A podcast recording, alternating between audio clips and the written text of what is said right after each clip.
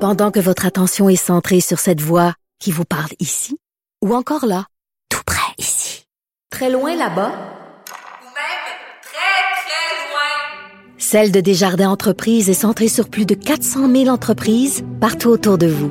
Depuis plus de 120 ans, nos équipes dédiées accompagnent les entrepreneurs d'ici à chaque étape pour qu'ils puissent rester centrés sur ce qui compte, la croissance de leur entreprise. Avocat à la barre. Alors je procède à la lecture du verdict. Avec François-David Bernier. Les meilleures plaidoiries que vous entendrez. Cube Radio. Cette entrevue euh, avec ce- le monsieur dont sa mère, bon, il y a eu une décision de l'hôpital où est-ce qu'on ne veut plus déplacer sa mère, la lever pour aller faire ses besoins. Donc, elle se doit maintenant de faire ses excréments euh, dans sa couche. Bon, c'est une chose qui choque, qui, frappe la famille parce qu'on se dit, elle semble avoir conscience de tout ça. Euh, est-ce que c'est normal? Est-ce que c'est légal? On en parle avec euh, Maître Martin Ménard qui est avec nous. Bonjour. Bonjour. Donc, euh, est-ce que euh, c'est euh, c'est normal ce qui se passe avec l'entrevue qu'on a entendue avec ce monsieur là, dont sa mère est en CHSLD et là il y a un protocole d'établi. Est-ce que c'est normal ou c'est inhabituel? Bon, écoutez, évidemment, on n'a pas tous les détails au niveau médical, mais à la lumière de l'information qu'on a, il semble s'agir d'une situation qui est vraiment inacceptable parce qu'on a là une personne qui aurait euh, encore apparemment la capacité euh, d'exprimer qu'elle que- qu'elle doit aller qu'elle doit aller à la toilette pour des raisons administratives ou de sécurité de personnel ou autre, mais on en vient à ne pas être capable de trouver aucune solution pour être capable de l'amener à la toilette. Donc, essentiellement, on la force à faire ses besoins dans sa couche, euh, ce qui est une atteinte importante à, sa, dignité et à ses droits fondamentaux. OK. Donc, c'est- pas seulement dire euh, on, a, un manque de personnel ou c'est trop dangereux pour elle d'aller euh, aux toilettes ou pour notre personnel pour la soulever. C'est pas seulement de dire ça. Il faut vraiment qu'il y ait une preuve que la personne n'a plus connaissance du tout qu'elle doit faire ses excréments dans, dans sa couche. Là.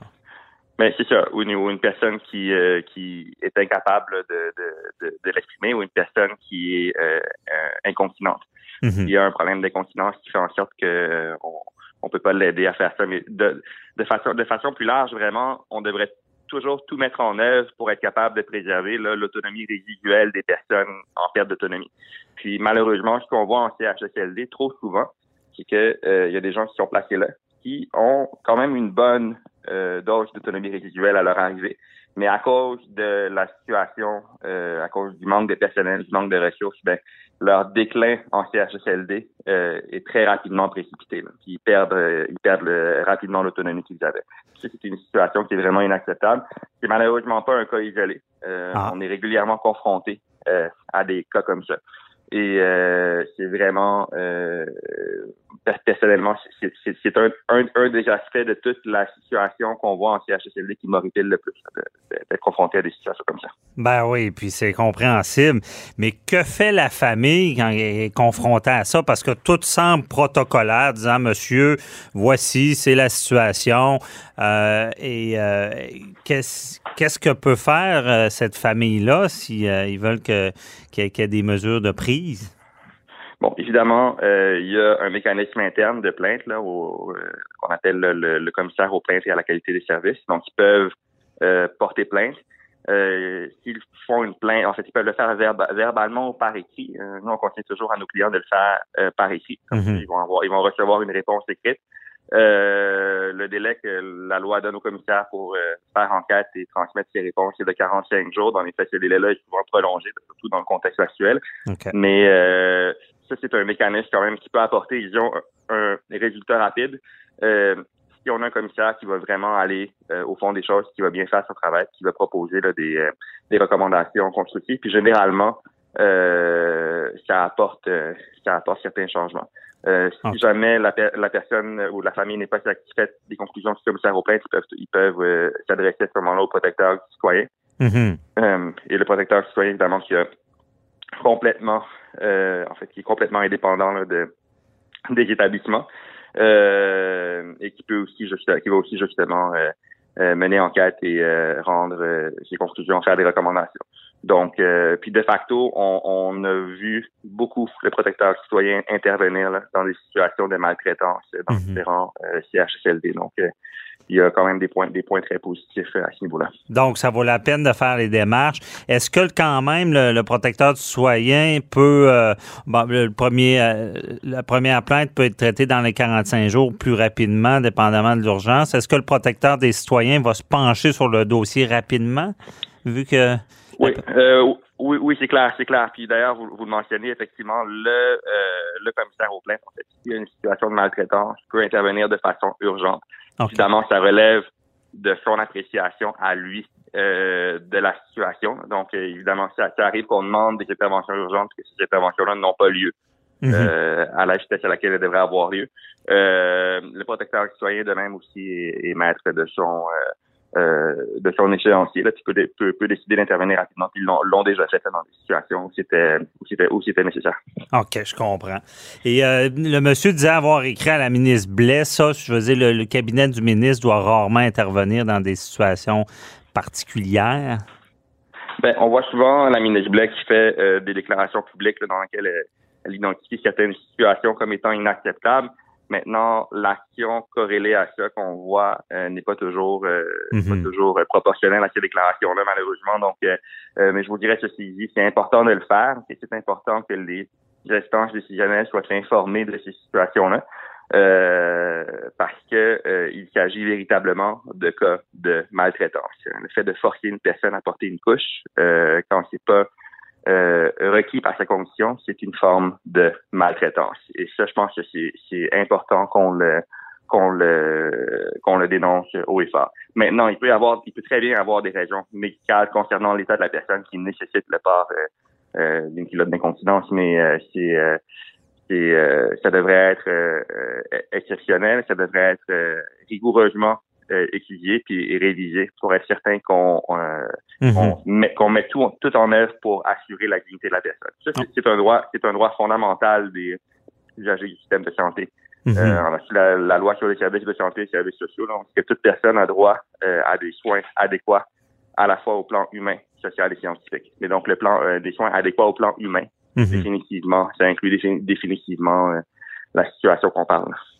Je comprends. Donc, s'il y a un avis du médecin disant non, c'est, forcé, obligé, cette personne a besoin d'avoir euh, euh, une couche, là, ça pourrait passer parce que c'est vraiment un, avis médical. Est-ce que des fois, les médecins prennent ça trop à la légère, disent, ah, ben, elle semble pas consciente, euh, euh, c'est correct, ou euh, est-ce qu'on peut assister à ça, que les médecins rendent des décisions comme si c'était correct, mais en réalité, il y a, il y a plus de subtilité euh, parce que dans notre le cas qui nous occupe, cette dame-là ne parle pas vraiment, ce que j'ai compris, mais va exprimer des pleurs ou des sentiments pour euh, se faire comprendre euh, vis-à-vis son fils. là.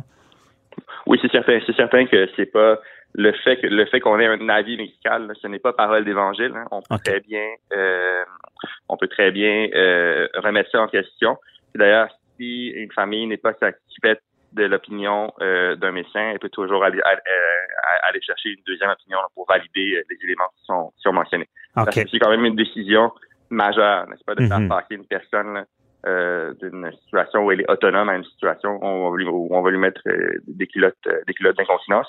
Mhm. Puis euh, d'autant plus si la personne, si la personne réagit, euh, réagit comme euh, de façon, euh, de façon négative ou qu'elle est, euh, j'ai déjà vu par le passé euh, des cas de personnes qui avaient pleinement conscience en fait qu'on leur forçait à mettre une couche puis qu'elles ne pouvaient pas aller aux toilettes puis elles avaient pleinement conscience qu'elles devaient faire leurs besoins dans leur culotte d'incontinence Mhm. c'était euh, donc les dans, dans- dans certains cas, il y avait des caméras dans les chambres que les familles avaient installées. On voyait que la, la personne était vraiment dans une grande détresse en raison de cette situation-là. Donc, Ben, euh, Effectivement, forcer quelqu'un à ses besoins dans une culotte d'incontinence, c'est c'est- parce que euh, c'est c'est ce que vous expliquez bien là. C'est pas parce qu'on est un aîné, c'est pas parce qu'on perd nos moyens en quelque sorte. C'est ce qui- des fois le drame là, euh, de, de certaines pe- personnes plus âgées.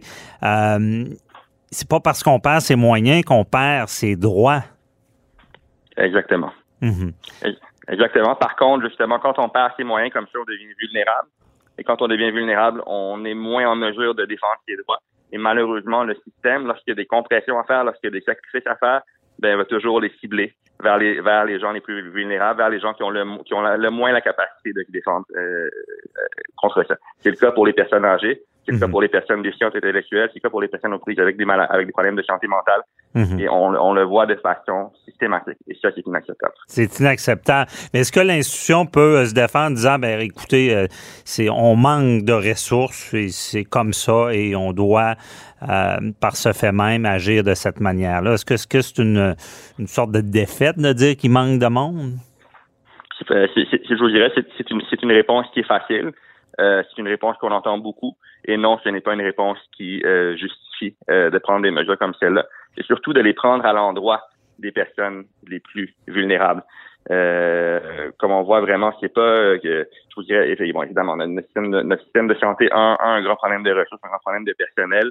Puis il y a des décisions, disons, au niveau systémique qu'il faut prendre pour, euh, pour, pour changer des choses.